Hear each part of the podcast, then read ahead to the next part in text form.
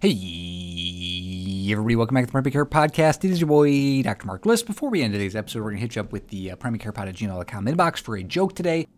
Just a reminder, that is the place that you can send me any topics you want to bring up today, jokes, things like that. Appreciate all the feedback from everybody. Today's email comes from a listener, and he writes, Dr. List, I was in clinic today, and somebody was telling me all about the advice that their father had given them before they died. And I said, you know, this actually reminds me of my own father. It reminds me of what my own dad said just before he kicked the bucket. And he said, son, wait until you see how far I can kick this bucket. That is a joke. We will start the podcast. And here's where music would normally play if I had any theme music, which I'm going to do at some point this weekend. I promise. I may or may not break that promise.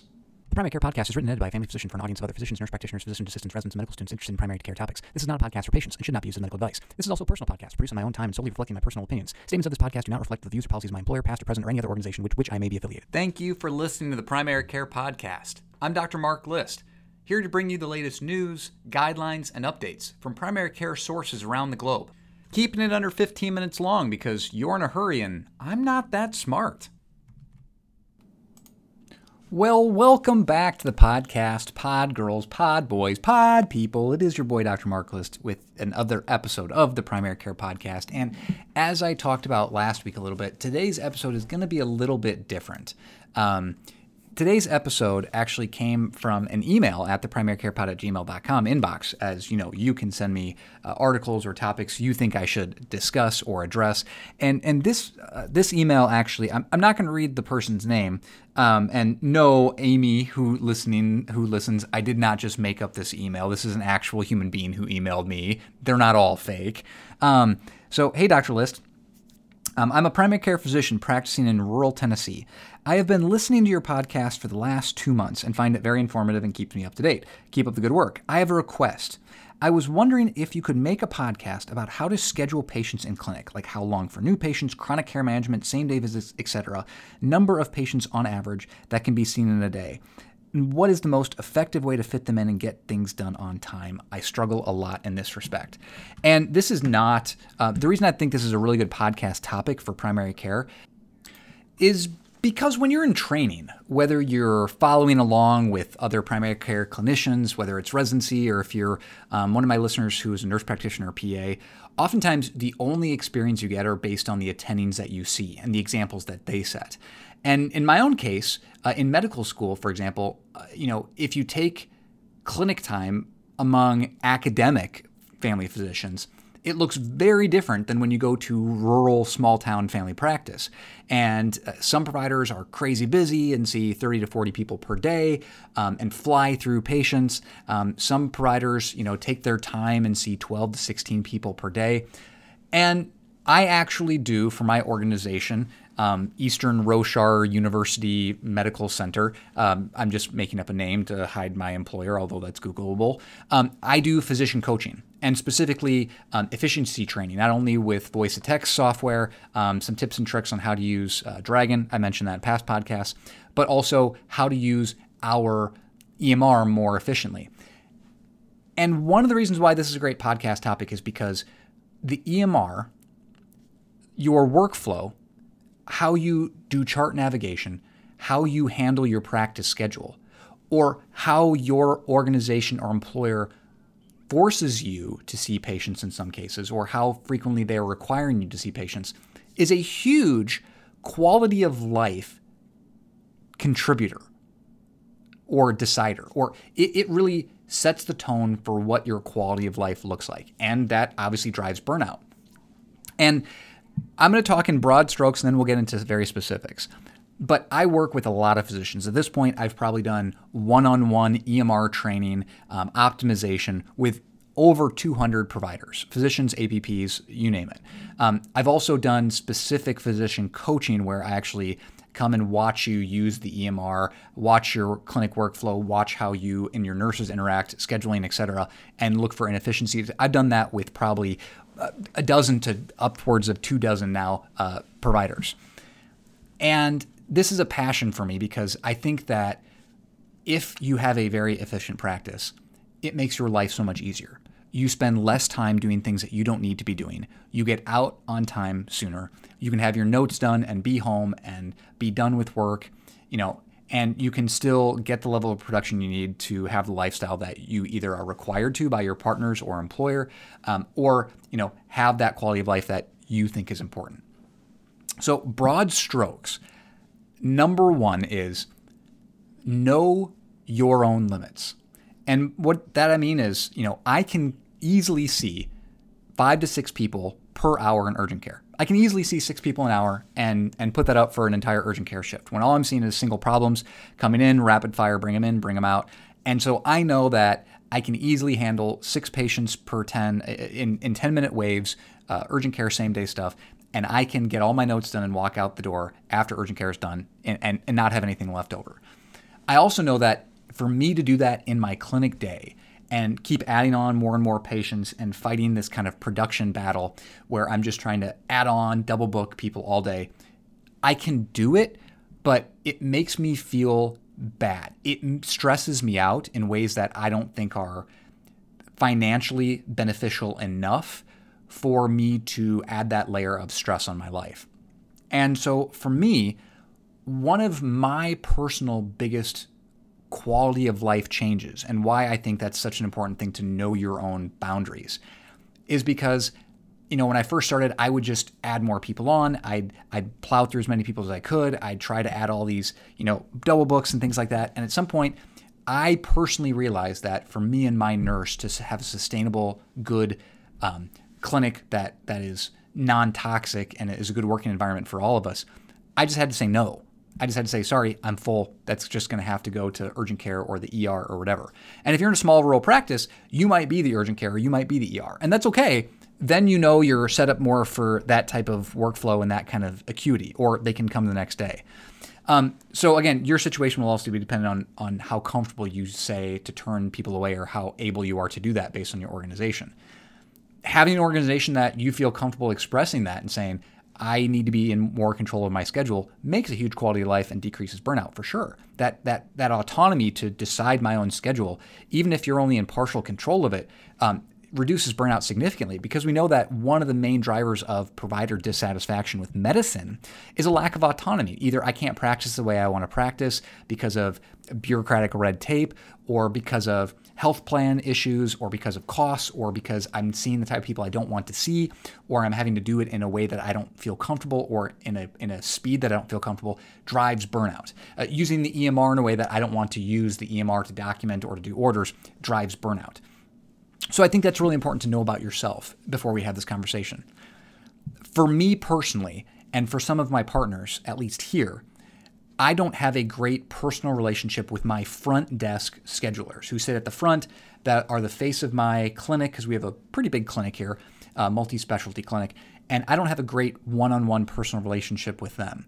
And maybe you're in a smaller clinic. Maybe you know the person who's your front desk scheduler like the back of your hand. You can have daily conversations about her and you can train that person. In my world, we have such rapid turnover now, especially with the changing economic landscapes. It's hard to keep our front office staff employed here because they're switching jobs, they're changing new jobs, they're getting better paying jobs that are probably easier than what they have to deal with here. And so I started with templates, right? And to answer your question specifically, you had said, you know, how do you schedule for new patients, for chronic care management, for same-day visits, et cetera, and what kind of number average? I tried to have, you know, 30 minutes for a new patient. I tried to have 30 minutes for a Medicare annual wellness. For my younger adults physicals, I was okay with 20 minutes, but I knew if it was a female, I'd do a pap and pelvic. I would be doing 30 minutes. If it was like a nursing home recheck where it was somebody who's super complicated, I was doing those like 20 minutes because usually those are same from month to month. Chronic disease management, about 20 minutes. And then acutes, I was doing 10 minutes. But what was happening is I would get things in my schedule for 30 minutes that I could do in 10. And then it was like, then I'm having to manually change it to myself or have my nurse change it or my scheduler changed it. Or I'd have even worse, I'd have 10-minute appointments for female lower pelvic pain. And, you know, that's not a 10-minute appointment, or chronic abdominal pain for a 10-minute appointment, or they would get put on the schedule for a same day and then they want to talk about 5 or 6 or 7 things, and that 10-minute became 30 minutes. And so I had such dissatisfaction having to show up every day and make changes to my schedule and modify my schedule and see where I could double book something because I was going to have time, or where I could squeeze an extra patient in, or when I had to rebook things or move things because I needed more time for that patient. And what I found, and this worked for me, again, I'll tell you what really made a huge overall work for me. I made literally every appointment on my schedule 20 minutes. And for me, that radical change, it completely eliminated the issues with my front desk. My front desk, I no longer had to communicate with, be frustrated with. It was such a satisfier by switching to 20-minute appointments, because I just knew, okay, there's going to be appointments where they're a new patient, they're complicated, I'm going to have to talk with them longer, and I'm going to be a little behind. And then I just knew that I'd eventually catch up. I'd have a same-day, UTI for 20 minutes, and I would fly through that, and I'd be caught up by 10 or 15 minutes. And I could look at my schedule and I could say, okay, I have 2 back-to-back easy appointments in the afternoon. If somebody needs to get in, or my nurse would say, hey, this person needs to come in for X, Y, or Z, can we fit them in today? I would then easily be able to look at my schedule and say, I'm definitely going to know that I'm going to have this extra time between here and here. It was no longer a guess. It was no longer fighting my front desk. It was no longer having to have me or my nurse constantly change and adapt my schedule. And it created so much less stress that if the worst thing that happens is that I have time to get all of my notes done, I now have time to read, be up to date. I've been doing the ABFM recently. This is going to be a future podcast. Revamp some of their board training stuff and revamp some of their, they have a journal club now for the ABFM. And I thought I would bring that up on this podcast eventually.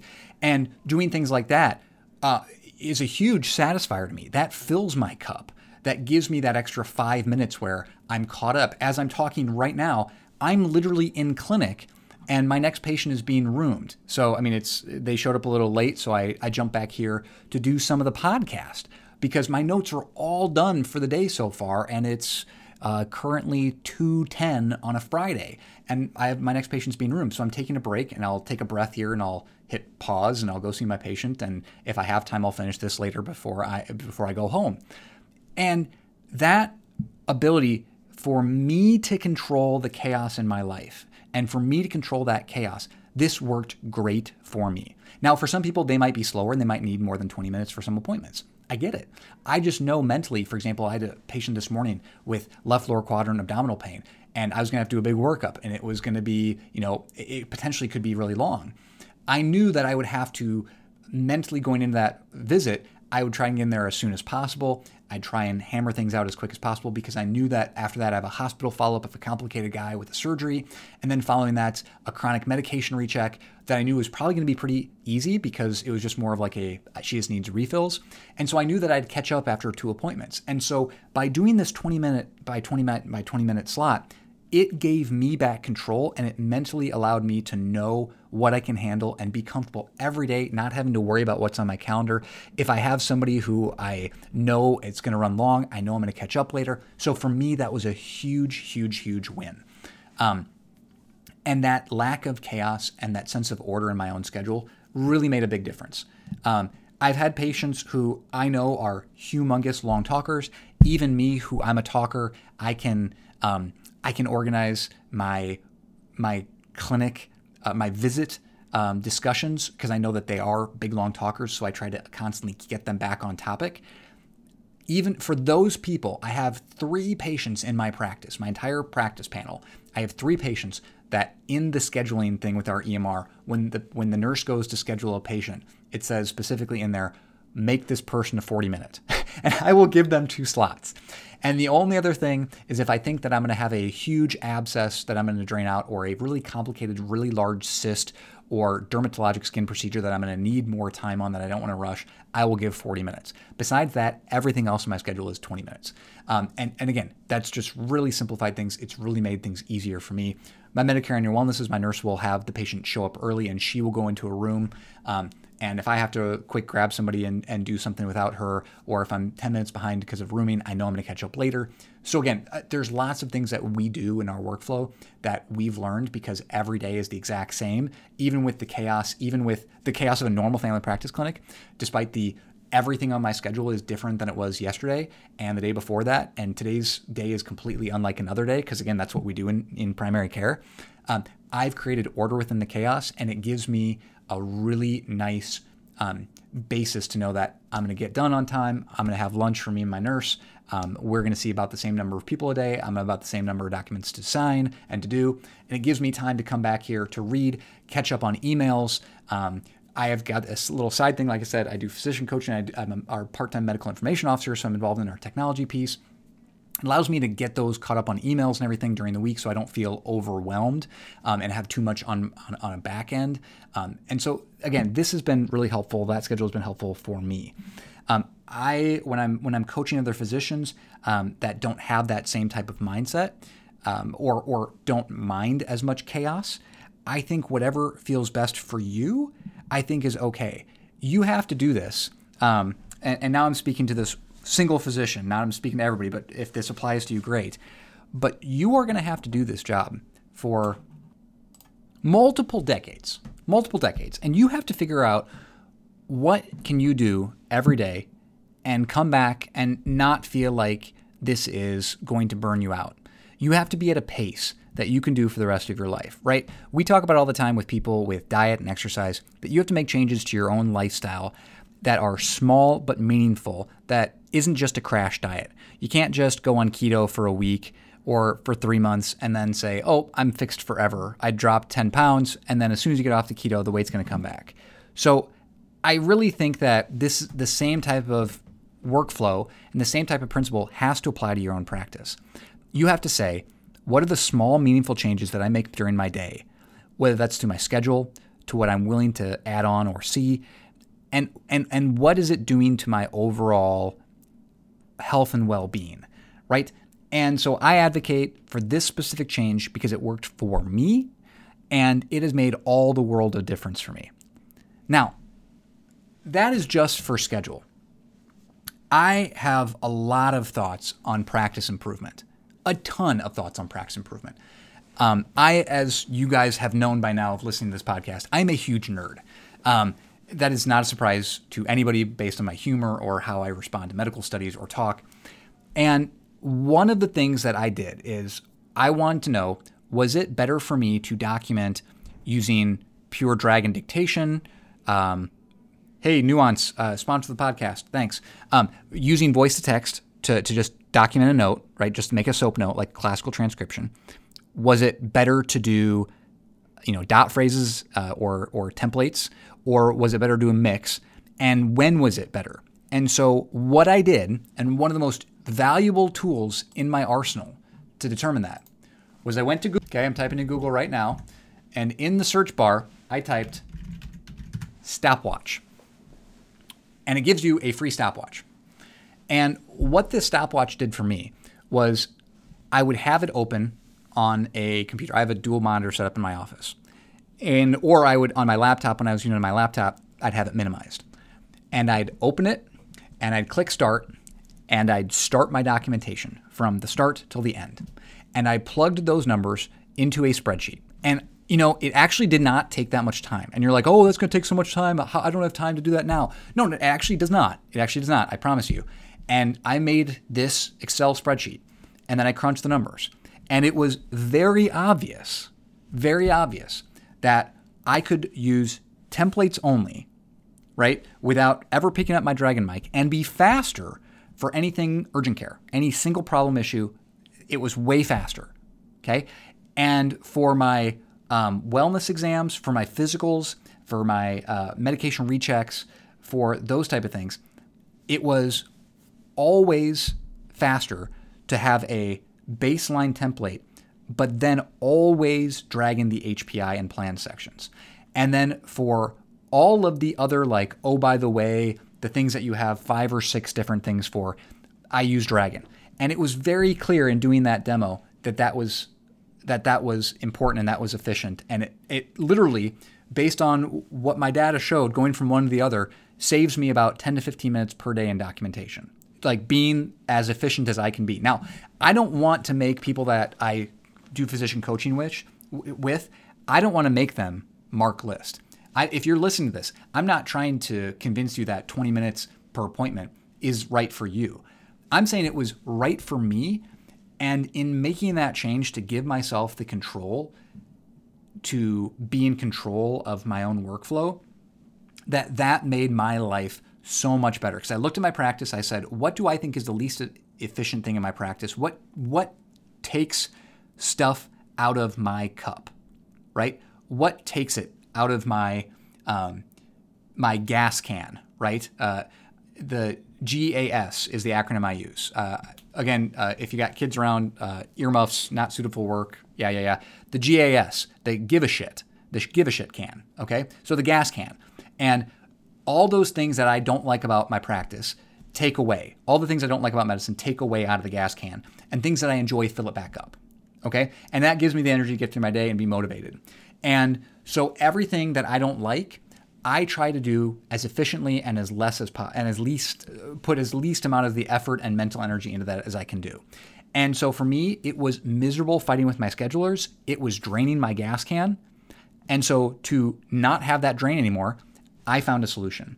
For you, it might be, I hate doing my notes.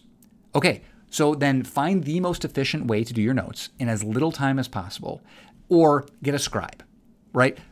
Figure out, is it your call schedule? Is there a way that you can do call differently? Is there something about your workflow that just makes you miserable? Go and fix that.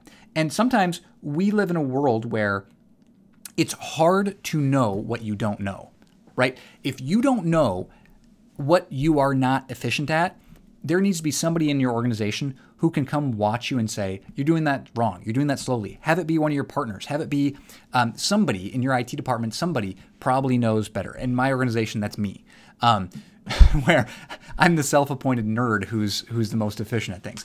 But sometimes it takes somebody else looking at your practice and saying, you could be more efficient doing it this way. Instead of chart reviewing and then documenting, why not chart review as you start your document?